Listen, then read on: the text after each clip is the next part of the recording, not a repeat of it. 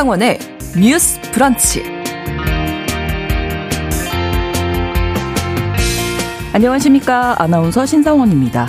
지난 6일 영풍 석포 재련소에서 작업을 한 노동자들이 호흡곤란을 느껴 병원에 이송되는 일이 있었고요. 그중 한 분이 지난 9일 끝내 사망했습니다. 이 노동자들은 인체에 매우 위험한 맹독성 비소화합물인 아르신가스에 노출된 것으로 추정되고 있는데요. 특히 이 고인의 몸에는 비소가 치사량의 약 7배 수준이 검출된 것으로 알려져 큰 논란이 되고 있습니다. 고용노동부는 영풍그룹의 재련, 제철 계열사 7곳에 대해서 일제히 기획 감독을 실시하기로 했고요. 환경시민단체들은 석포 재련소의 폐쇄를 주장하고 있는데요. 오늘 첫 번째 뉴스픽에서는 일을 하다 맹독성 물질에 노출된 것으로 추정되는 이 노동자의 사망 사건 자세히 들여다보겠습니다. 개식용을 금지하는 이른바 개식용 종식법이 어제 국회 농림축산식품해양수산위원회 소위원회를 통과했습니다. 이 법안에는 식용 목적으로 개를 사육, 도살하는 행위를 금지하는 내용 담고 있고요. 더불어서 개 사육 농장주 등 관련 종사자의 생계 대책 마련을 위한 정부 지원을 의무화하는 내용도 포함시켰습니다. 동물단체들은 동물보호 역사에서 오래도록 기억될 순간이라며 즉각 환영했지만 대한육견협회는 의견 수렴 없이 일방적으로 입법하는 건 권력 남용이라면서 긴급 기자회견을 열었는데요. 두 번째 뉴스픽에서 첫 발을 뗀 개 식용 종식법에 대해서 자세히 짚어보겠습니다. 12월 13일 수요일 신성원의 뉴스 브런치 문을 열겠습니다.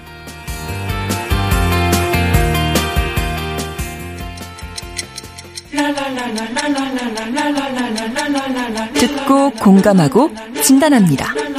우리 사회를 바라보는 새로운 시선. 신성원의 뉴스 브런치 뉴스 픽. 뉴스 브런치 청취자 여러분과 함께 소통하며 만들어 갑니다. 실시간으로 유튜브 통해서 보실 수 있고요. 여러분의 의견도 기다리고 있습니다. 짧은 문자 50원, 긴 문자 100원이 드는 샵 9730, 우물정 9730번으로 의견 보내실 수 있고요. 또 라디오와 콩 앱으로도 많이 참여해 주시기 바랍니다. 수요일의 뉴스픽입니다. 시사인 임지영 기자, 강전혜 변호사 두 분과 함께합니다. 어서 오세요. 네, 안녕하세요. 강전혜 변호사입니다. 네, 안녕하세요. 시사인의 임지영 기자입니다. 네, 자첫 번째 뉴스픽입니다. 영풍 석포 재련소에서 노동자 한 분이 독성 물질이죠 비소에 노출돼서 사망한 사건인데요. 고용노동부가 이제 현장을 방문해서 엄정 수사할 것을 지시했는데 일단은 이번 사고 어떻게 일어난 일인지 임지영 기자님 좀 정리해 주시죠. 영풍 석포 재련소는 납이나 그러니까 아연 같은 금속을 재련하는 공장인데요. 네. 경북 봉화에 있습니다. 하청업체 노동자인 60대 김모 씨를 비롯해서 노동자 4명이 이 정년 과정에서 발생하는 불순물 담은 탱크가 있는데 네. 그 모터를 교체했어요. 음. 그러니까 광석 원료에 들어있는 금속을 뽑아내서 정제하는 과정에 불순물이 나오는데 네. 그게 네. 들어있는 탱크에 모터를 교체한 셈이죠. 근데 김 씨가 작업한 다음날 새벽에 호흡이 조금 어렵고 어. 소변에 피가 섞여 나오는 증세를 보여서 병원에 입원을 했는데 네. 이틀 만인 9일 오후 2시 쯤에 치료를 받다가 사망을 했습니다. 아, 예. 일단 그 비소 성분에 아르신 가스에 노출됐다 이런 이야기 나오고 있는데 비소는 정말 이 너무나 위험한 물질이죠. 네, 그 김 씨 몸에서 고농도 비소가 검출이 돼서 네. 어, 경찰은 작업 도중 김 씨가 유독 가스에 장시간 노출됐을 것으로 음. 추정을 하고 있습니다. 고인 몸에서 검출된 비소가 2ppm인데 네. 치사량 기준이 0.3ppm이라고 해요. 그러니까 아. 치사량의 6배가 넘는 수준이었던 거죠. 네. 그리고 함께 그때 당시에 작업을 했던 협력업체 직원 한 명하고 석포재련소 그 직원 두 명도 이상 증상을 호소해서 네. 병원에서 네. 치료를 받고 있습니다. 병원에 입원한 분들도 모두 비소 중독으로 보인다고 경찰은 전하고 있고요. 네. 사고가 난 공장에서 아연을 황산으로 녹이는 작업을 진행했는데요. 작업자들이 어, 비소 성분의 아르신 가스에 노출된 것으로 추정이 되고 있거든요. 고독성 액화가스인 이 아르신은 비소가 산하고 접촉했을 때 생성이 된다고 아, 해요. 네.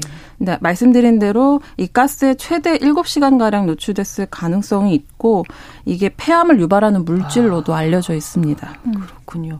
어제 고용노동부에서 현장을 찾았는데 일단은 중대재해처벌법 적용이 가능한지 수사하겠다 이런 네. 입장이죠. 네, 말씀하신 것처럼 고용노동부는 지난 6월부터 석포 재련소 근로자 4명이 복통과 호흡곤란 증상을 보여서 병원으로 옮겨졌고 네. 이중 한 분이 지난 9일 숨졌다고 어제 밝혔는데요. 고용노동부에서는 이 사고 내용을 확인한 뒤에 지난 8일 오전부터 작업을 중지시켰습니다. 그리고 사고 원인과 중대재해처벌법, 산업안전보건법 위반 여부를 조사를 하고 있다고 하는데요. 이번 조사는 특이한 것이 해당 사고 현장뿐만이 아니라 네. 다른 현장도 포함을 하고 있습니다. 주식회사 영풍에서 운영하고 있는 석포재련소, 고려아연 온산재련소를 포함해서 주식회사 영풍그룹이 재련 제철 관련해서 계열사가 7곳이 있는데 이 네. 7곳을 것을 대상으로 12월인 이번 달 중으로 기획 감독 예, 그러니까 그 회사 전체적으로 다 음. 감독을 할 예정이라고 해요.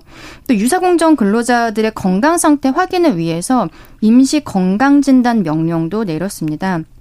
참고로 석포재련 이번 사고가 일어난 석포재련소 같은 경우에는 상시 근로자가 50인 이상이기 때문에 중대재해처벌법 적용 음. 대상입니다. 네. 음, 지난 1월부터 어 지난해 1월부터 시행된 중대재해처벌법 같은 경우에는 현재로서는 상시 근로자 50인 이상 어, 사업장에서 근로자가 사망하는 것처럼 중대재해가 발생하는 경우에는 이렇게 사고 예방 의무를 다하지 않은 사업주 경영 네. 책임자 예, 이런 사람들은 1년 이상 징역 또는 10억 원 이하의 벌금에 처하도록 규정이 되어 있습니다. 네.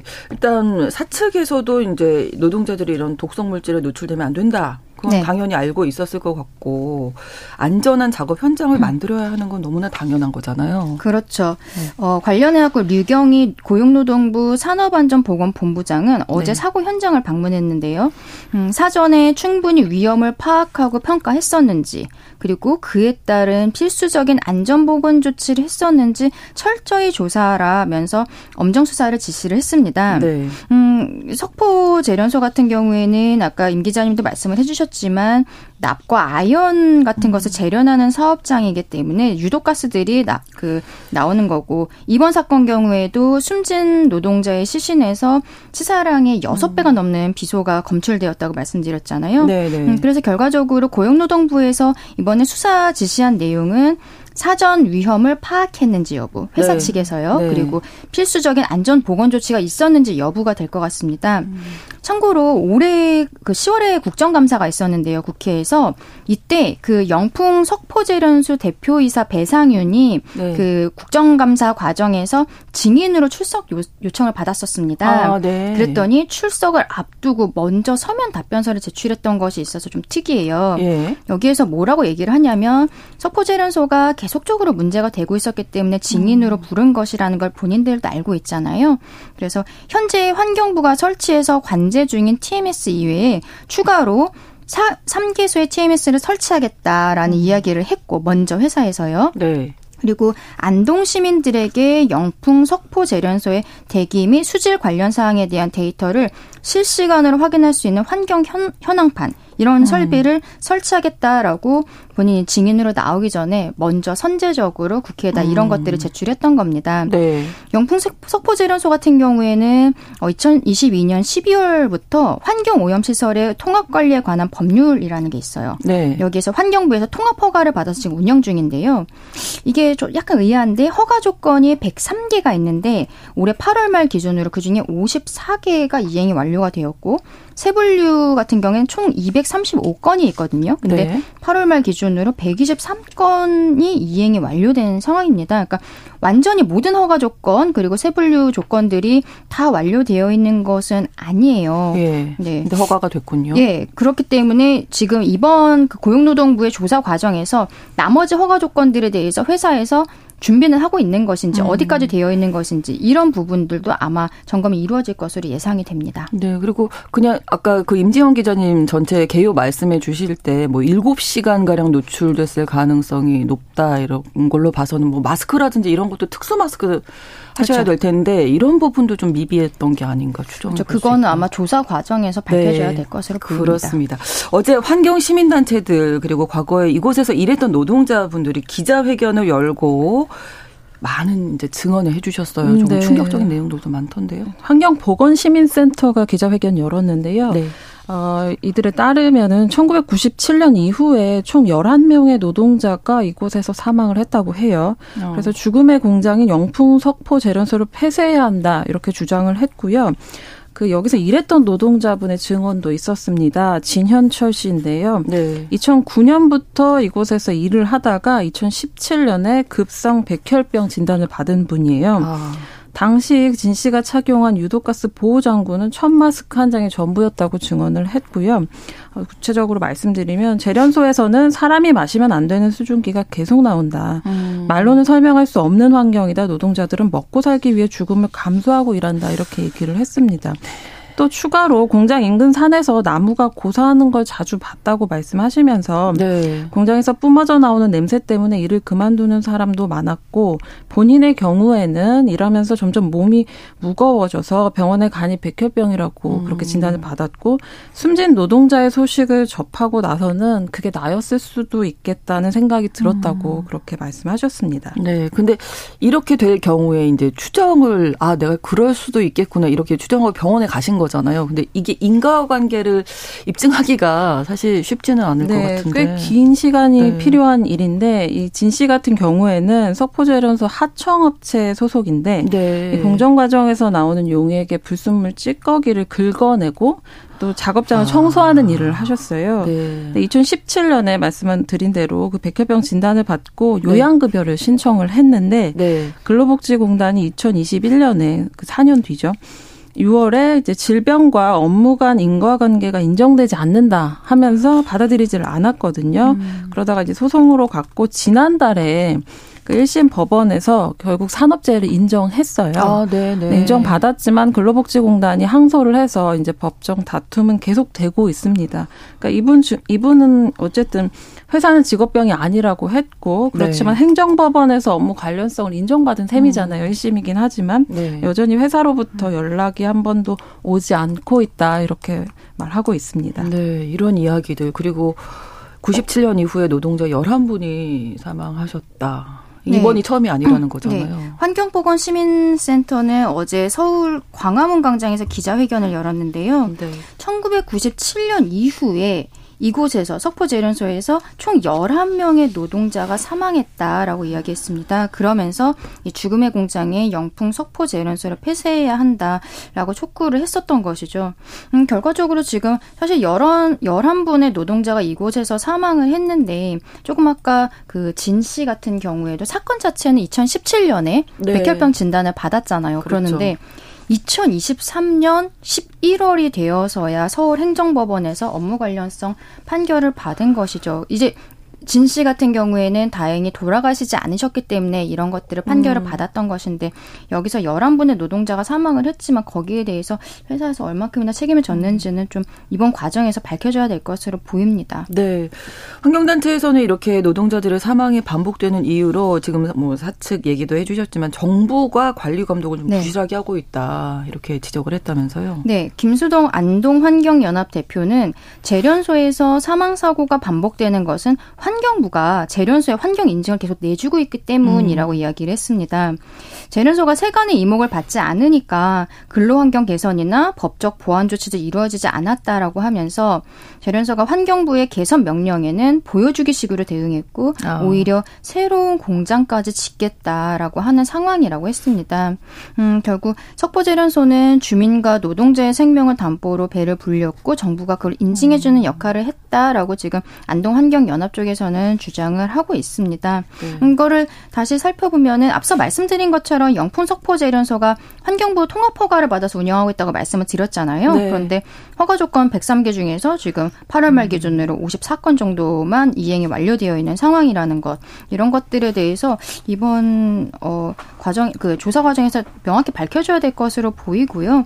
이 통합 허가 제도 과정에서 만약에 영풍 석포 재련소가 허가 조건 이행을 하지 않거나 대기 수질 등의 이제 배출 기준이 있는데요. 이게 위반했다는 것이 밝혀지면은 환경부는 이 석포 재련소를 폐쇄하거나 네. 아니면 6개월 이내에 조업 정지, 사용 중지 등을 명할 수도 있습니다. 네. 그렇기 때문에 결과적으로 환경부가 굉장히 큰 키를 쥐고 있다라고 음, 볼수 있는 것이죠. 그러네요. 그러니까 이 재련소에서 일하셨던 분, 일하시고 계신 분들, 그리고 근처에 살고 계신 분들은 계속 이런 이야기를 하고 있는 거죠. 환경 오염이 있다.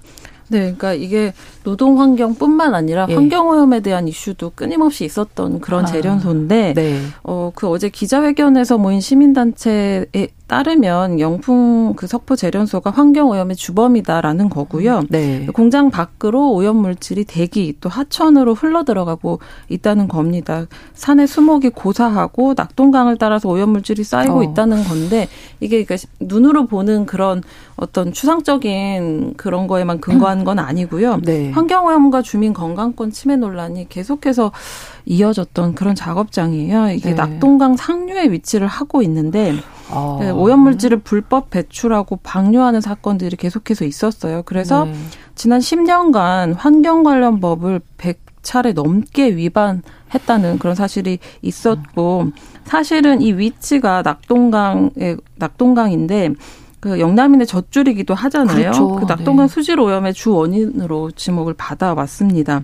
그리고 영풍 석포재련소는 2021년에 낙동강에 카드뮴을 불법 배출해서 과징금 281억 원을 부과받은 어, 그런 경우가 있었고요. 네. 그래서 조업이 잠시 정지가 됐었죠. 또 건강조사 결과 그 인근 주민들 몸에서 카드뮴이 검출되기도 음. 했거든요. 근데 이 환경오염과 별개로 또 어, 노동환경 측면에서는 올해 4월에 하청업체에서 일하던 퇴직자가 소음성 난청으로 이제 법원에서 다툼이 있었는데 승소를 했고요. 네. 또 올해 11월에 앞서 설명드린 그 퇴직자가 백혈병의 산재를 법원에서 음. 인정받기도 했거든요. 네. 그러니까 이렇게 환경 또 아, 환경 오염 또 노동 환경 관련해서 계속해서 잡음이 있었던 곳이에요. 아, 영풍 석포 재련소는 사실 대형 서점 영풍 문고로 네. 잘 알려진 그 영풍 그룹의 아연 재련소인데 예, 노동부가 해당 공정에 대해서 작업 중지 명령을 내렸고 또 증세 발현된 사람들 이외에도 다른 직원들이 건강에 이상이 없는지 조만간 임시 건강 진단을 실시할 아. 예정이라고 합니다. 네.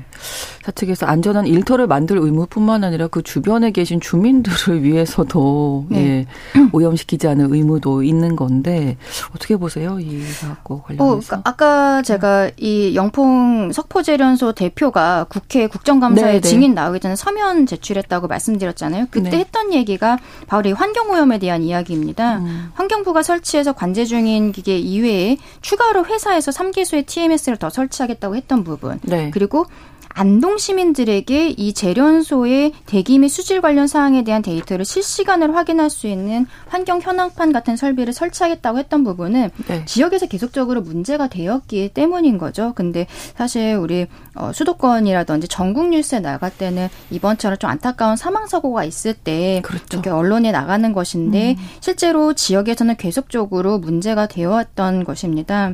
근데 이 영풍 측에서는 그동안에 여러 차례 시정 명령을 받았는데 네. 이렇게 법령을 위반할 때마다 그냥 어, 아까 281억 원 지급한 것처럼 과징금을 물거나 아니면 오염물질 그 배출 혐의를 부인하면서 소송을 제기하는 모습을 보여주기도 했어요. 음. 그, 그게 이제 지역 주민들께서 더 이제 안타까워하시는 부분이기도 한데요. 네. 음, 올해 가을에 어, 국정감사 과정에서 안동 지역 국회의원인 환경노동위원회 소속 국민의힘 김영동 의원이 요 사건에 그 석포재련소 관련해서 문제 제기를 한 부분이 있습니다. 네. 어, 서흥원 대구지방 환경청장에게 영풍 석포재련소가 통합 허가상의 허가 조건을 조기에 이행하고 네. 대기 수질 데이터의 실시간 공개 그리고 아까 TMS라고 말씀드린 자동 측정 기기거든요. 네. 이 추가 설치 등의 실효성 있는 방안을 조속히 마련해서 1,300만 영남인의 젖줄인 낙동강이 더 이상 오염되지 아, 않도록 해야 한다 이렇게 이야기를 했습니다. 네.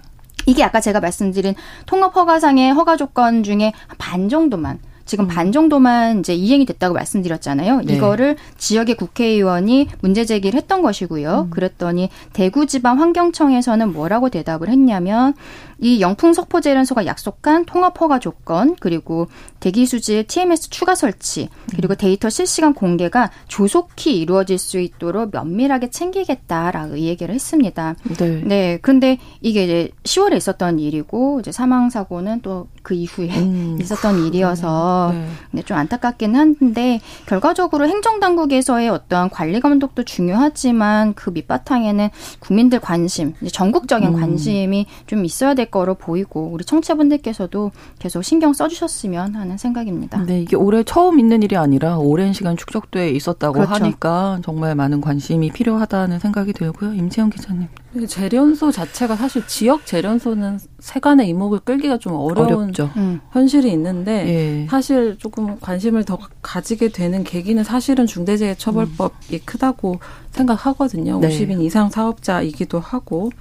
근데 여기서 말씀하셨 듯이 처음이 아니고 이 재련소에서 사고 이전에도 사실 비소가 검출됐었어요. 네. 말씀드렸던 그 백혈병 산재 인정받은 분의 경우에 법원 음. 판결문을 보면 그 해당 노동자에게 노출된 여러 화학 물질 중에 비소가 포함되어 있거든요. 네. 그러니까 언론 보도에 따르면 영풍그룹 관계자는 이번 사고가 이례적이다라는 입장을 그 어쨌든 법적 기준 준수하면서 안전한 환경을 위해서 개선하려는 노력을 해왔지만 이례적이다 이렇게 말을 했는데 사실 그 과거의 경험들로 보면 이례적이라고 말하기 좀 어려운 상황이잖아요. 음, 그렇죠. 네, 환경운동연합 같은 경우는 11명 그 노동자가 사망했다는 거 강조하면서 그럼 이후에도 어떤 법적 보완 조치가 이루어지지 않았다는 점을 계속해서 강조를 하고 있는데 음. 사실 이 부분에 좀, 어, 좀 다른 국민들도 관심을 기울여야 되지 않나 이런 생각이 들고요. 그런데 이런 와중에도 사실은 이렇게 큰 규모의 그 작업장인 경우엔 이게 중대재해처벌법을 적용하냐 마냐를 가지고 이야기를 하고 있지만 네. 사실은 당정이 내년에 그 50인 미만 사업장에 음. 대해서는 음. 중대재해처벌법 적용을 유예하는 방안을 추진 중이잖아요. 네. 어, 지금 보면은 중대재해처벌법 시행 첫 해인 지난해 그 중대재해 사고로 사망한 분들이 644명이었는데 사실 이걸 줄인다는 계획을 가지고 있다는 건 알고 있지만 이렇게 50인 미만 사업장에 대한 걸 유예하는 방안을 가지고 있다는 측면에서 음. 어, 이 사고 를 줄이기 위한 노력을 당정이 구체적으로 기울이고 있나 이런 음. 부분에서 좀 의문이 들기는 합니다. 그렇습니다. 사측에서는 당연히 안전한 일터 그리고 주변 환경을 오염시키지 않을 의무가 있는 거고요. 정부는 또 그 부분에 대해서 철저하게 관리 감독을 해서 더 이상의 희생은 좀 막았으면 좋겠습니다. 네, 첫 번째 뉴스픽 여기서 마무리를 하고요. 두 번째 뉴스픽으로 넘어가 볼 텐데 어제 개 식용을 금지하는 일명 개 식용 종식법이 국 회 농림축산식품해양수산위원회 소위원회를 통과했습니다.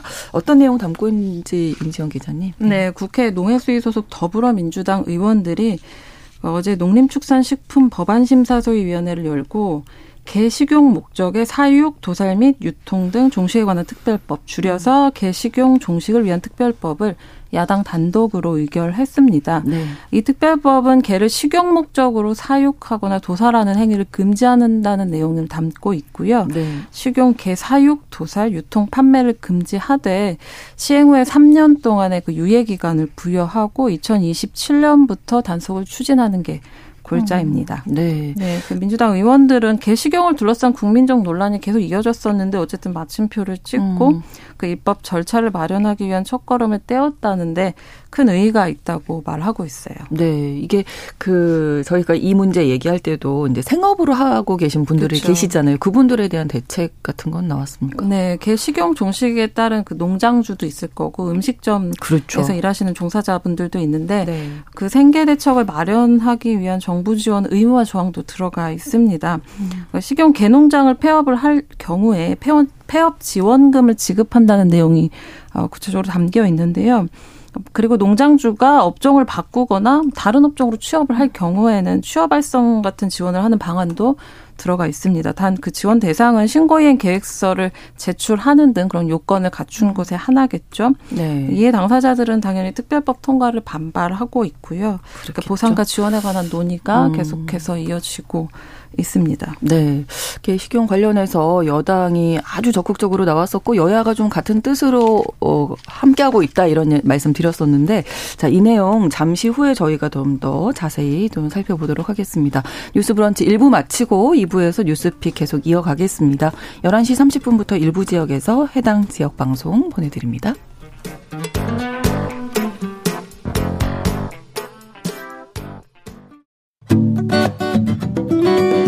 여러분은 지금 KBS 1라디오 신성원의 뉴스 브런치를 함께하고 계십니다. 개식용을 금지하는 개식용 종식법이 어제 국회 농림축산식품해양수산위원회 소위원회 통과해서 이 이야기 나눠보는데요. 일단 통과 이후에 시민단체는 즉각 환영의 뜻을 보였고 어, 반면에 대한육견협회에서 긴급 기자회견을 열었는데요. 강전혜 변호사님 좀 정리해 주시죠.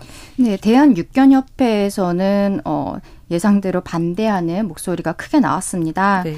육견협회는 어제 국회의사당 앞에서 긴급 기자회견을 열고 이 개규, 개식용 금지 입법을 중단하라라고 촉구를 했는데요. 뭐라고 이야기를 하고 있냐면 개식용 여부는 국민의 식주권과 기본권의 문제다. 당사자나 국민의 의견을 수렴하지 않고 일방적으로 개 식용 금지를 입법하는 건 정부와 입법부의 권력 남용이라고 이야기했습니다. 네. 그리고 또 이들은 개 한 마리당 200만 원의 손실 보상 그리고 식용 금지 법안의 10년 유예도 촉구를 했습니다. 또 정부가 전업이나 폐업이 불가피한 농가, 도축 업체, 이런 식당 이런 데들의 업종 전환 지원을 하겠다라고 하고 있는데요. 네. 이 부분에 대해서도 한우와 염소 사육의 폐업 지원 수준에도 못 미친다라고 밝혔습니다. 음. 그래갖고 제가 한번 확인을 해봤는데 염소 관련해서 좀 기록들이 있더라고요. 네. 지난 2018년에 염소가 산지 가격 폭락이 좀 장기화가 됐습니다. 네. 그러면서 FTA 피해 보전 직접 지불 폐업 지원 대상에 염소가 포함이 된 거예요. 네. 어 그랬더니 얼마를 줬냐라고 하면은 폐업을 희망하는 염소 농가는 마리당 15만 9천 원, 한 16만 원 정도를 음. 지원받고 폐업을 했습니다. 네. 당시 염소 한 마리 시장 가격은 한 10만 원에서 15만 원 정도에 불과했는데 음. 사실 정부에서 그때 조금 더 16만 원 정도를 지급을 하고서는 폐업을 유도를 했었던 거거든요. 네. 근데 이게 보면은 한국 흑염소 협회에 따르면 올해 2월에 기, 염소 가격이 한 5년 만에 10배가 상승을 했다고 합니다. 오. 네, 이때 그 그 사육 두수를 확 줄이면서 이후에 어이 염소가 별로 많이 지금 나지를 않으니까 네, 네. 가격이 확 나가서 지금은 마리당 심지어 150만 원 꼴이라고 해요. 아, 그래요. 그리고 요거 관련해 갖고는 오늘 주제 관련해서 짚어 짚어보고 싶은 부분이 뭐냐면요. 네. 이렇게 염소값이 인상을 한 데에는 개 식용 금지 여론 확산에 따라서 정부 차원의 조치가 있었습니다. 음. 이게 배경을 보면은 문재인 전 대통령이 2021년 9월에 개식용 금지 방안을 검토하라고 관계부처에 지시를 했었습니다. 네. 그러면서 같은 해 12월에 개식용 문제 논의를 위한 위원회가 출범이 됐었어요. 그러고서는 개 사육 농가와 음식점 등에 대한 실태 조사 그리고 음. 불법 도축에 대한 단속이 강화돼 강화가 됐었거든요. 네. 그러면서 그때부터 경기도 성남의 어, 모란시장 그리고 네, 대구의 네. 칠성시장 이런 데들이 개고기를 파는 것으로 유명했었는데 이때 이 시장에서도 폐업이나 전업하는 가게들이 좀 잇따랐었습니다. 그러니까 음. 결론적으로 뭐냐면은 2021년 9월에도 개식용 금지 방안 검토하라고 대통령이 이야기를 했고 그러면서 관련된 위원회가 출범을 했었단 말이에요. 네. 결국 이번에 국회에서 들어간 입법 과정은 모두가 예상을 했던 부분이라고 사실은 좀 봐야 될 것 같습니다. 음. 그런데 육견협회에서는 전혀 그렇지 않다라고 음. 어 이게 뭐 일방적이고 어 음. 이렇게 네, 의견 국민의 의견을 수렴하지 않았다라고 네. 주장을 하고 있는데 사실은 정부 차원에서 입법이 된 건 이번이지만 그 전에도 계속적으로 네. 준비를 하고 있었던 건 사실로 보입니다. 네. 네. 이게 되게 의외인 지점은 여야 할 것 없이 굉장히 합의가 되었던 그렇죠. 그런 법안이었다는 것 그 부분인 것 같아요. 네. 그 식용금지 관련된 법이 이전 국회에서도 꾸준히 발의가 됐었거든요. 음. 근데 말씀하신 것처럼 대통령 차원에서도 뭔가 음. 합의를 모으기 위해서 위원회 같은 것도 꾸리고 했는데 사실은 그게 합의에 이르지는 못했는데요. 대한육견협회 같은 이해관계자들의 반대에 당연히 막혔고 그렇죠. 국회에 계류가 됐죠. 근데 윤석열 정부가 출범한 이후에 김건희 여사가 특히나 그 개식용 금지 입장을 굉장히 적극적으로 피력을 했고 네. 어, 논의의 속도가 붙었습니다. 그리고 개식용 금지와 관련해서 이번 국회에서 발의된 법안이 아홉 건 이라고 아, 해요. 그렇군요. 네. 네. 자, 이런 와중에 사실은 이 끔찍한 도사 현장이 발각이 돼서 이런 분들 부분들 또 보면 또 여론이 수렴되지 않겠습니까? 네. 네. 이 얘기도 좀 해주시죠. 지난 그 지난해 12월에 경기도 민생특별사법경찰단 음. 줄여서 특사경이라고 하는데요. 네. 여기서 동물학대 방지팀을 신설했거든요. 음. 최근에 어떤 수사 중인 사건에 대해서 말을 했는데 어, 전기 쇠꽃챙이를 사용하는 잔인한 방법으로 개를 도살한 사육 농장을 적발해서 동물보호법 위반 혐의로 수사 중이라고 어제 밝혔습니다. 어, 특사경이 한 달간 잠복을 해서 지난 9일에 도살 현장을 적발했는데 네. 현장에서 개 사체 6구, 그 냉동고에 보관 중인 7구를 확인을 했어요. 살아있는 개 4마리는 관할관청인 부천시에 보호 조처하도록 인계를 했고요. 네. 이번에 통과된 그 특별법하고 별개로 동물보호법이 있는데 네. 동물보호법은 잔인한 방법으로 동물을 죽음에 이르게 하거나 목매 달거나 아까 말씀드린 전기 새꼬챙이 아. 이런 방식으로 죽음에 이르게 하거나 같은 종류의 다른 동물이 보는 앞에서 죽음에 이르게 하는 경우 아, 네, 네. 이거를 동물학대 행위로 보고 어, 이에 대해서는 3년 이하 징역 또는 3, 3천만 원 이하 벌금을 물리고 있거든요. 네. 특사경이 올해 개 사육시설과 반려동물 관련 영업을 하는 시설 581곳을 단속을 했는데요. 네. 그 결과 앞서 소개드린 그 잔인한 방법으로 개를 도살한 행위도 있었고 네. 또 관할관청에 등록을 하지 않거나 허가 없이 그 파양된 동물을 보호하고 재입양하면서 네. 일종의 수수료, 파양비를 챙기는 음. 이른바 신종 펫숍 그리고 또 무허가 동물을 생산하는 어떤 업체 이렇게 동물보호법 위반 업소 11곳을 적발해서 검찰에 송치했다고 합니다. 네, 저희가 식용계 관련해서 뭐 여러 차례 말씀드릴 때 법적으로 좀 사각지대인 부분이 있다 했는데 이제 이번에 법이 통과가 된 거고 음. 지금 적발된 음. 내용들은 임지영 기자님 말씀해 주신 것처럼 학대잖아요. 그렇죠. 예. 저 어저께 TV 뉴스에 보니까 이게 눈으로 봤을 때 더 좀 끔찍한데요. 음, 충격적이죠. 요 사건 네. 관련해서 꽤 크게 보도가 됐는데 그 도살하는 쇠꼭챙이로 그 강아지들을 죽이던 그 도살 현장 옆에 살아있는 강아지들이 막 움직이면서 카메라가 이제 촬영을 왔잖아요. 거기를 이렇게 쳐다보고 이런 것들이 나오는데 그게 바로 동물 학대입니다. 네. 조금 아까 임 기자님 얘기해 주셨지만 동물보호법에서는 같은 종류의 다른 동물이 보는 앞에서 죽음에 이르게 하는 경우를 동물학대로 규정을 하고 있어요. 예, 그래서 지금 이 상황에 대해서 그 불법으로 그 업체를 운영했던 사람들이 동물보호법 위반 혐의로 지금 이제 수사를 받고 아마 형을 받게 될 것 같은데 우리 좀 청취분들께서도 계속 좀 관심을 가져주셔야 네. 될것 같습니다. 이제 국회 소회를 통과했기 때문에 이제 본회의 통과 또 시행되기까지 음. 좀 기간이 남아 있어요 과정들이. 네. 근데 이게 법이 시행되는 과정에서 조금 논의가 더 필요한 것들을 좀 짚어보자면 네. 특별법이 통과돼서 농주들이 그 식용 견 사육을 포기하게 되면 그 개들은 그럼 어디로 가는가 그렇죠. 하는 부분들이 좀 남아 있어요. 아, 동물보호 센터 같은 데서 보호를 해야 하는데 사실 그 기반 음. 시설이 다들 마련되어 있지는 않고요. 음.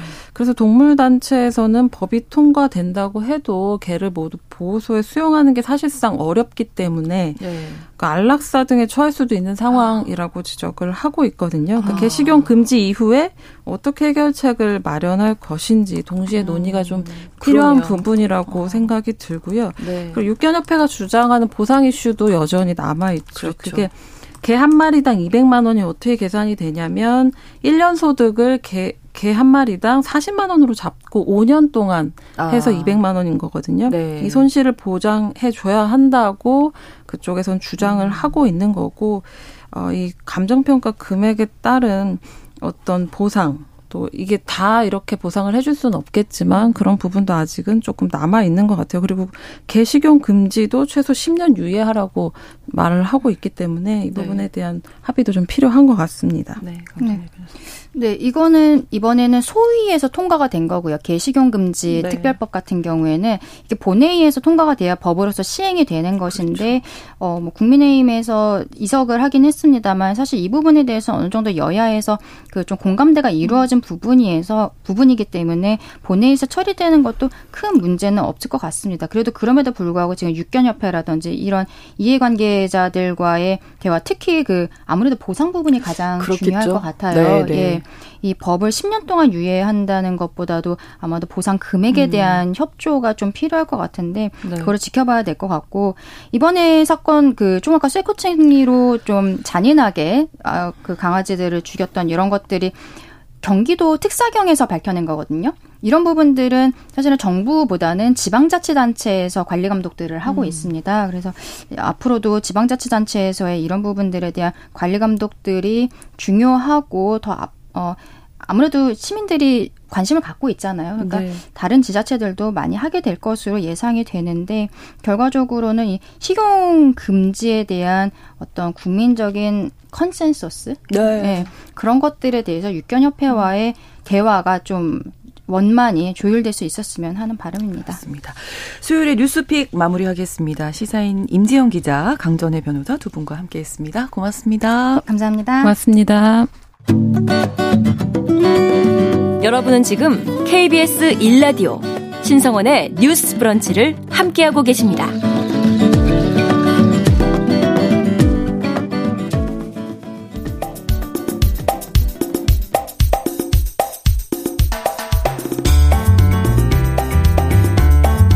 청년들의 시각으로 우리 사회를 진단합니다.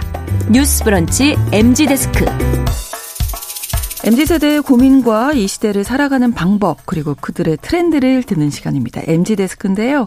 오늘도 대학내일 20대 연구소 이혜인 수석, 또 MZ세대 트렌드를 쉽고 빠르게 전달하는 미디어 Careet의 이시은 에디터 두 분과 함께 하겠습니다. 어서오세요. 안녕하세요. 네. 오늘 어떤 이야기해 볼까요? 아, 네. 오늘은 요즘 지세대를 중심으로 기록하기라는 음. 새로운 취미가 좀 급부상하고 있다라는 오, 것에 대해서 이야기를 해보면 좋을 것 같아요. 네. 이제 포털 사이트에서 일기나 회고 키워드가 연일 상위 검색을 기록하고 있고요. 오. 이제 주간 일기 챌린지라는 뭐 이런 캠페인도 같이 진행을 했었는데 네. 종료된 지가 한참인데 여전히 많은 지세대가 이 해시태그를 활용해서 블로그에 본인의 일상을 매일 혹은 주차별로 기록하고 음. 있습니다.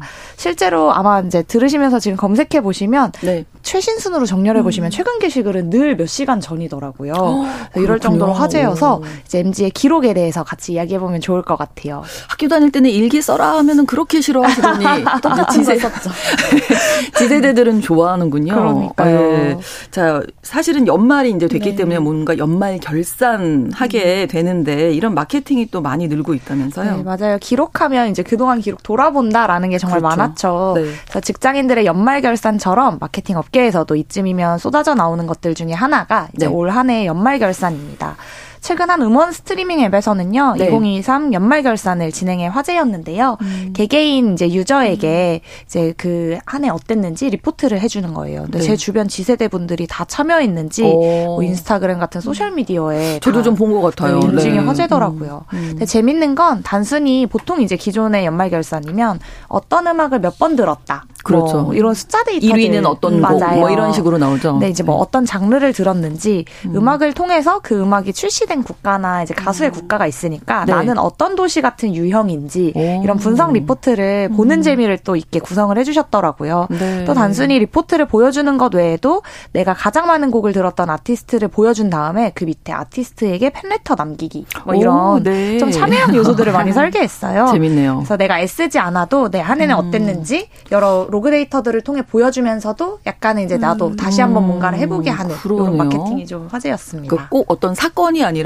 음악을 통해서 나의 네. 한 해를 돌아볼 수도 있다. 맞아요. 어, 좋은데요. 네. 이거 이외로도 또 제가 좀 봤는데 말씀 주셨던 음원 연말 결산뿐만 아니라 독서 연말 결산도 오. 물론 하고요. 그리고 또 네. 어디에 돈을 자주 썼는지 소비 연말 결산을 음. 하는 Z세대도 많더라고요. 네. 요즘에 사실 flex가 아니라 사실 절약하자라는 기조가 좀 떠오르고 그렇죠. 있잖아요. 단가가 너무 네. 비싸요. 네. 그래서 또 막 우리 얘기했듯이 무지출에 도전하는 챌린지 음. 하는 분들도 굉장히 많았었는데 이제 네. 그런 분들이 이제 뱅크 앱 같은 것들을 열심히 이제 기록을 하는 거예요. 오. 그러니까 뭐 이를테면 예전엔 우리 뭐 엄마나 아빠가 가계부. 노트에 가계부 쓰잖아요. 네, 네, 네. 근데 그런 종이가 아니고 이제 앱으로 아. 이제 그런 가계부들을 이제 쓰는 거예요. 그래서 네. 사실 작년에는 이제 뭐 페이라는 이제 어떤 앱이 있잖아요. 네, 이제 네, 네. 거기에서 이제 결산하는 지세대들이 굉장히 어. 많았었는데 이제 1년 동안 내가 어느 분야에 가장 많은 돈을 썼는지 이제 한눈에 쫙 보기 좋게 정리를 음. 해주는 거예요. 그래서 이때 이제 이 페이 언급량이 4배 가량 증가할 정도로 굉장히 많은 화제를 끌기도 했고요. 네. 그래서 한마디로 좀 1년을 회고하는 트렌드가 계속해서 이어지고 있다. 이렇게 어. 봐주시면 될 것 같습니다. 아까 이해인 속도 말씀해 주셨으니까 이거 회고라는 특징이 많이 보인다는 거네요. 네, 요새는 특히 이제 뭐 회고 모임을 음. 한다라는 소식을 심심치 않게 볼 수 있습니다. 근데 좀 신기했던 건이 음. 회고가 보통 뭐 연말이야 당연히 한 해 돌아보고 네. 뭐 내년 계획하자 이런 게 음. 항상 매년 있어 왔잖아요. 그렇죠. 근데 이게 연말에만 있는 특성이 아니라 분기, 뭐 계절, 월간 주간 이런 자기만의 주기로 회고를 하는 게 지세대에게는 좀 일상이 됐다라고 음. 볼수 있더라고요. 그래서 블로그 내에서 회고라는 단어가 얼마나 언급되고 있는지 데이터를 뽑아봤는데요. 네. 이제 2021년에는 한 2만 9천여 건에 불과했던 언급량이 네. 22년에는 4만 3천여 건으로 훌쩍 늘었고 네. 올해는 동기간 5만 6,800여 건 와, 정도로 언급돼서 네. 맞아요. 그 사이에 두 배 가까이 증가한 거죠. 네. 그래서 앞서 말씀 드렸던 것처럼 그냥 연말이어서 증가했다라기보다는 음. 좀 하나의 좀 문화 흐름이 됐다라는 증가 추이로도 볼 수 있습니다. 네. 회고라고 검색을 해보시면요, 앞서 말씀드린 것처럼 뭐 나의 일상 돌아보고 향후 다짐 올리는 글들이 가장 많기는 한데 요 주기가 더 짧아지고 더 음. 빈도는 잦아졌다라고 보실 수 있을 것 같아요. 근데 원래는 이제 회고라는 이제 단어를 딱 생각했을 회고록 뭐 이래서 음. 일상을 돌아보는 게 아니라 조금 연세 있으신 분들이 음. 내 인생을 돌아본다 뭐 이렇게 좀 생각을 했었는데 그래서 지세대랑 좀 안 어울리지 않나 이런 생각이 들었거든요. 네. 맞아요. 저도 사실 개인적으로는 네. 이 회고라는 말이 회고? 약간 음. 좀 일상과 좀 먼 얘기 네, 네 맞아요. 네, 라고 좀 생각을 했었어요. 아니면 음. 뭐 어떤 학문에 나오는 얘기, 문학에 나오는 얘기라고 생각을 했는데 네. 이 회고라는 단어가 최근 개발신에서 많이 쓰이면서 지세대에게 아. 친숙해졌다고 합니다. 그러니까 문제를 돌아보며 해결법을 찾는다라는 에자일 음. 회고 방법론이라는 게 있는데요. 아. 이제 IT 업계에서 개발자들을 중심으로 많이 사용되는 언어라고 합니다. 아시다시피 요즘 지세대들 코딩과 개발을 좀 필수로 배우고 있는 세대잖아요. 네. 그래서 이 그러면서 이 회고라는 단어가 아. 좀 친숙하고 익숙해졌다라고 하더라고요.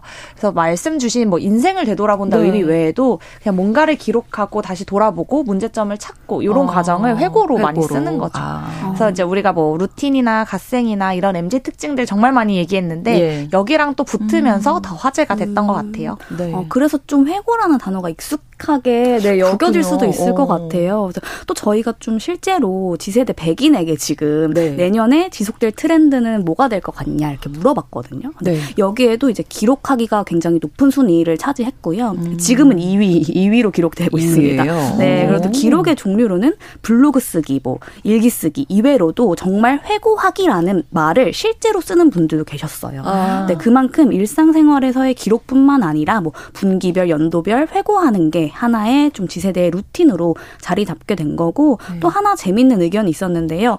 기록하는 사람 인스타그램만큼 이제 열심히 하는 사람, 블로그 열심히 하는 사람이 음. 좀 멋져 보이고 힙해 보인다라는 아. 의견을 준 거예요. 음. 사실 오히려 이전에는 좀 사진 잘 찍고 음. 또 SNS에 사진 잘 올리고 음. 유튜브 네. 하고 뭐 팔로워 그렇죠. 많고 뭐 네. 이런 것들을 굉장히 멋지다라고 음. 생각하는 경향이 있었잖아요. 근데 네. 물론 아직까지 그런 흐름이 당연히 있기는 하지만 이제 한편으로 좀 이런 거에 좀 관심 없고 그냥 책 읽고 SNS 안 하고 기록 글 잘 쓰고 뭐 이렇게 하는 분들이 좀 다시금 오. 주목받기 시작했다고 보면 좋을 것 같아요. 그이 블로그라는 게그 2000년대 초반, 2000, 2010년대 음, 음, 정도까지 조금 유행이었던 걸로 알고 있는데 네네네. 다시 시작하는 분들이 많으시다면서요? 어 맞아요. 최근에 어. 이제 블로그 진짜 쓰기 정말 열풍이거든요. 블로그는 좀 길을 글 글을, 글을 길게 써야 길게 되는데 저 오늘 되죠. 왜 이러죠? 뭔가 좀 헷갈리고 있어요. 네, 그 우선 이제 글이 중심인 블로그랑 또 네. 이미지 중심인 인스타그램 사실 잘 다르잖아요. 그렇죠, 많이 다르죠. 네, 둘 다 이미지랑 또 글을 올릴 수는 음. 있지만 사실 글을 길게 쓸 수 있느냐 또 없느냐가 다른데 네. 하지만 두 플랫폼 올리는 방식에 공통적인 트렌드가 하나 음. 생겼거든요. 네. 일명 photo dump라는 방식을 써서 요즘에 올립니다. dump가 덤프 트럭 할 때 그 dump인가요? 어, 약간 그 런, 네네. 네. 맞아요. 맞아요, 맞아요. 아, 그래요? 맞아요. 네. photo dump란, 네. 사진을 이제 맥락 없이 막 무더기로 올리는 오. 걸 말해요. 그래서 지난해부터 해외에서 크게 유행하기 시작한 업로드 방식인데요. 네. 말 그대로, 그러니까 우리가 막 짤을 막 모아가지고 네. 짤 턴다 이렇게 해가지고 짤털이라는 표현을 음. 하잖아요. 이제 네. 그 표현이랑 좀 잘 붙는다고 보면 될 것 같아요. 잘 안 나온 사진도 올리는 거예요? 맞아요. 맞아요. 뭐 흔들린 오. 사진. 흔들린 아. 사진. 뭐 그냥 뭐 흔히 삐컷이라고 하는 예쁘게 맞아요. 나오지 않아도 맞아요. 맞습니다. 어. 그래서 인스타 그램에는 사실 하나의 게시물당에 10장 사진 올라가거든요. 그렇죠. 근데 이제 한 장소에 갔다라는 걸 이제 올리고 싶다면 네. 그 장소에서 찍은 이제 자신의 잘 나온 사진뿐만 아니라 그냥 길 가면서 봤던 하늘 사진, 음. 내 오늘 감정과 좀 어울리는 짤방 뭐 이런 것들을 다 올리는 거예요. 음. 그래서 블로그에는 한 게시물당 알아봤더니 거의 이제 100장 넘는 게시물들을 이제 올리는 트렌드가 생긴 거거든요. 아, 그렇군요. 예, 맞아요. 네. 전에는 좀 잘 나온 사진 딱 한 장 골라가지고 그렇죠. 예쁘게 보정해서 올리는 게 좀 트렌디하다. 멋있게 쓰려고 좀 노력하고 맞아요. 또 예. 글도 안 쓰고 이모지 하나만 딱 달아가지고 그렇죠. 올리는 게 좀 힙하다라고 아. 생각을 했다면 이제는 그냥 그런 거 신경 안 쓰고 올리고 싶은 거나 다 음. 올릴래 하는 트렌드가 생긴 거죠. 네. 한 인터뷰에는 이를 두고 이제 SNS에 좀 꾸며진 내 모습만 보여주는 게 좀 질렸다라고 음. 하기도 하더라고요. 뭔가 지세대들이 이제 점점 좀 자연스러움을 어, 추구하지 않나 이런 생각이 드는데 블로그 때문에 더 화제가 된 연예인이 있다면서요? 네, 이게 꾸밈 없다라는 표현과 이어지는 것 같은데 네. 연예인 네. 한소희 씨가 고 적합한 아, 예시가 될 수 있을 그래요? 것 같아요. 뭐 인기 이유가 여러 가지 있으시겠지만 네. 팬들과 소통하는 방법 중에 그것도 이제 인기 요인으로 하나로 음. 꼽혀요. 앞서 말씀해주셨던 포토덤프나 긴 글 트렌드를 활용해 소통하기 때문으로 알려져 있는데요. 네. 한소희 씨는 개인 블로그를 통해 팬들과 소통하는 걸로 알려져 있어요. 그래서 어. 본인 일상과 그 긴 글로 남겨주는 배우로 유명합니다. 어. 그래서 이 일상 글이 올라올 때마다 화제가 돼요. 그렇군요. 네, 그래서 MZ답게 좀 소통할 수 있는 배우라는 인식이 있는 거죠. 그러니까 원래는 소속사를 통해서 이제 뭐 공식. 계정을 관리하거나 아, 음. 뭐 이렇게 예쁜 사진들을 올리는데 그렇죠. 이제 본인의 하루를 어떻게 보냈는지 진짜 무슨 생각을 했는지 음. 앞서 본 이 포토 덤프나 일상을 이렇게 긴 글로 적어내는 이런 소통을 하니까 음. 이제 더 많이 친근하고 더 솔 직한 배우다라는 인기를 얻고 있는 것으로 알 수 있습니다. 네. 실제로 이번에 인터뷰에서 책 하나를 소개했는데 뭐 네. 불안해서라는 책이었는데 음. 이 글이 올라오자마자 전국 각지에서 너무 화제가 돼서 각 대학 도서관에서도 바로 대출이 다 나가서 음. 이제 책을 구할 수 없을 정도였었다고 그, 해요. 그, 그 책이 이제 본인이 읽고 맞아요, 네. 맞아요. 네. 어떤 감상과 이제 함께 같이 소개를 해주셨던 건데 음. 네, 그런 것처럼 이제 이런 소통 방식이 영향력을 가진 어떤 방식이 되는 그 방증이자 어. 또이 블로그 글 자체가 또 영향력이 있다. 그 블로그를 정말 많은 MZ들이 보고 있다라는 오. 근거가 될 수 있었던 것 같아요. 이 불안해서라는 책이 저희 KBS 도서관에서도 지금 오. 대출 중이라고 오. 구할 수가 없다고 하네요. 아, 이거 되게 어렵거든요. 아, 그래서 그래요? 그래서 지네들이 이거를 그냥 자신이 공감하는 부분만 뭐 부분 아. 부분 읽는 트렌드도 있다고 하더라고요. 어. 좀 어려워가지고 아. 이 책이. 그래도 어쨌든 책을 본다는 맞아요. 것 자체가 의미가 있는 행위니까. 맞습니다. 네. 기록과 관련된 하플 아이템 뭐 같은 것도 생겼다면서요? 네, 이와 관련해서 이제 전에 음. 이야기했던 북커버 우리 얘기했잖아요. 네, 네. 유행하는 굿즈로 뜨고 있기도 하고요. 또 재미있었던 거는 그 최근에 아예 돈을 내고 들어가는 독서 카페가 유행 중이기도 합니다. 오. 네, 근데 이 독서 카페가 되게 재밌는 게 휴대폰을 반납하고 들어가야 되는 거예요. 아. 네, 그래서 아. 그 휴대폰 볼 수 없게 독서 하는 네, 중에 네. 정말 책만 읽어야 네. 되는 거군요. 그래서 뭐 스마트폰 중독 치료 장소로 어, 요즘에 좀 그러네요.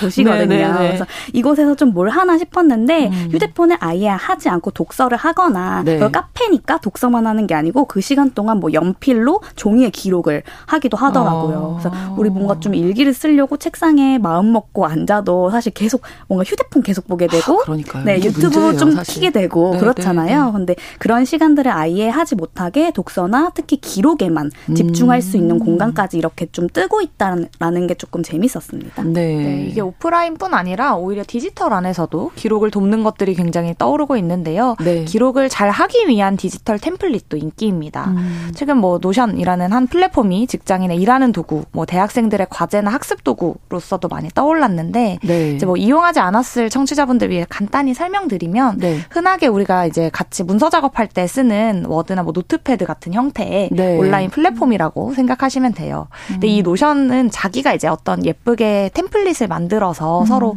나누거나 복제해 오는 게 되게 쉽거든요. 네. 근데 여기서 기록형 템플릿을 위한 디지털 굿즈들이 화제가 되고 있습니다. 음. 그러니까 요즘 MZ들이 대학교 다닐 때도 그렇고 뭐 중고등학교에도 노트나 학용품 뭐 이런 문구 대신에 태블릿 패드, 그렇죠. 뭐 노트북 이런 것들이 이제 기록을 위한 도구로 많이 떠오르고 있다고 해요. 네.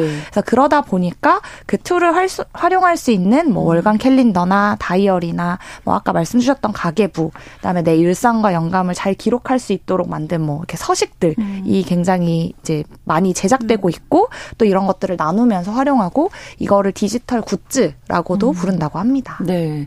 자, 그러면 이렇게 기록을 좀 잘 하기 위해서 MZ 세대가 많이 찾는 기록형 크리에이터들도 있겠네요. 네, 맞아요. 네. Z세대 사이에서 유명한 인플루언서 중에 빵이라는 한 크리에이터가 있는데 빵. 네. 기록 빵이, 빵이. 아, 네. 네. 기록을 돕는 다이어리 템플릿을 잘 만들어 줘서 인기를 얻었다고 합니다. 오. 한 16.1만 정도 팬을 가지고 있는데 네. 뭐 개강 시즌에는 시간표, 뭐 새해가 100일 남았을 때 새해 D-100 챌린지 서식 이런 것들을 음. 공유해서 특정 시기에 적절한 기록형 템플릿을 제공해서 화제예요. 그래서 이런 디지털 굿즈, 디지털 문구 분야의 대표 계정으로 음. 계속 떠오르고 사실 뭐 이런 그 템플릿을 잘 만들어주는 게 이 사람의 재능이 된다는 게 또 신기하잖아요. 그러니까요. 맞아요. 아, 아이디어가 그래서 중요하고 거의 이런 거에 있어서 독보적인 입지를 가지고 아, 있는 아. 이제 친구라서 한번 살펴보시는 것 좋을 것 같습니다. 네, 네, 또 네. 하나 또 대표적으로 마케터들이 사실 영감 계정 좋아하시더라고요. 음. 마케터들이 사실 직업 특성상 필연적으로 트렌드를 계속해서 팔로우해야 그렇죠. 될 수밖에 없잖아요. 음. 그래서 이제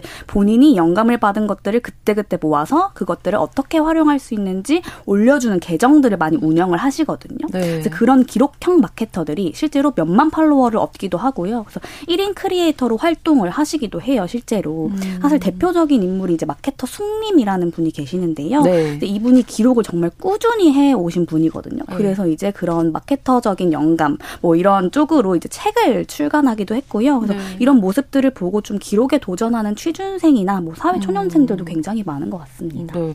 두 분은 한 해 정리하시면서 어떤 기록을 남 남기고 싶으신지 또 궁금하네요. 저는 기록을 그 5년 다이어리 샀어요. 5년, 5년 다이어리 라고 오. 이제 매일 이제 쓰는 거예요. 근데 오. 그게 다시 넘어가서 이제 뭐 2021년, 2022년, 네네네. 2023년이 그대로 남아 있는 거예요. 그래서 음. 1년을 돌아가면 내가 작년에 뭘 했는지가 보이게 그러네요. 되는 거예요. 오. 그래서 이런 식으로 5년 정도 이렇게 꾸준히 쓸 수 있는 다이어리를 구매해서 이제 기록을 하고 있는데 그게 정말 네. 재밌더라고요.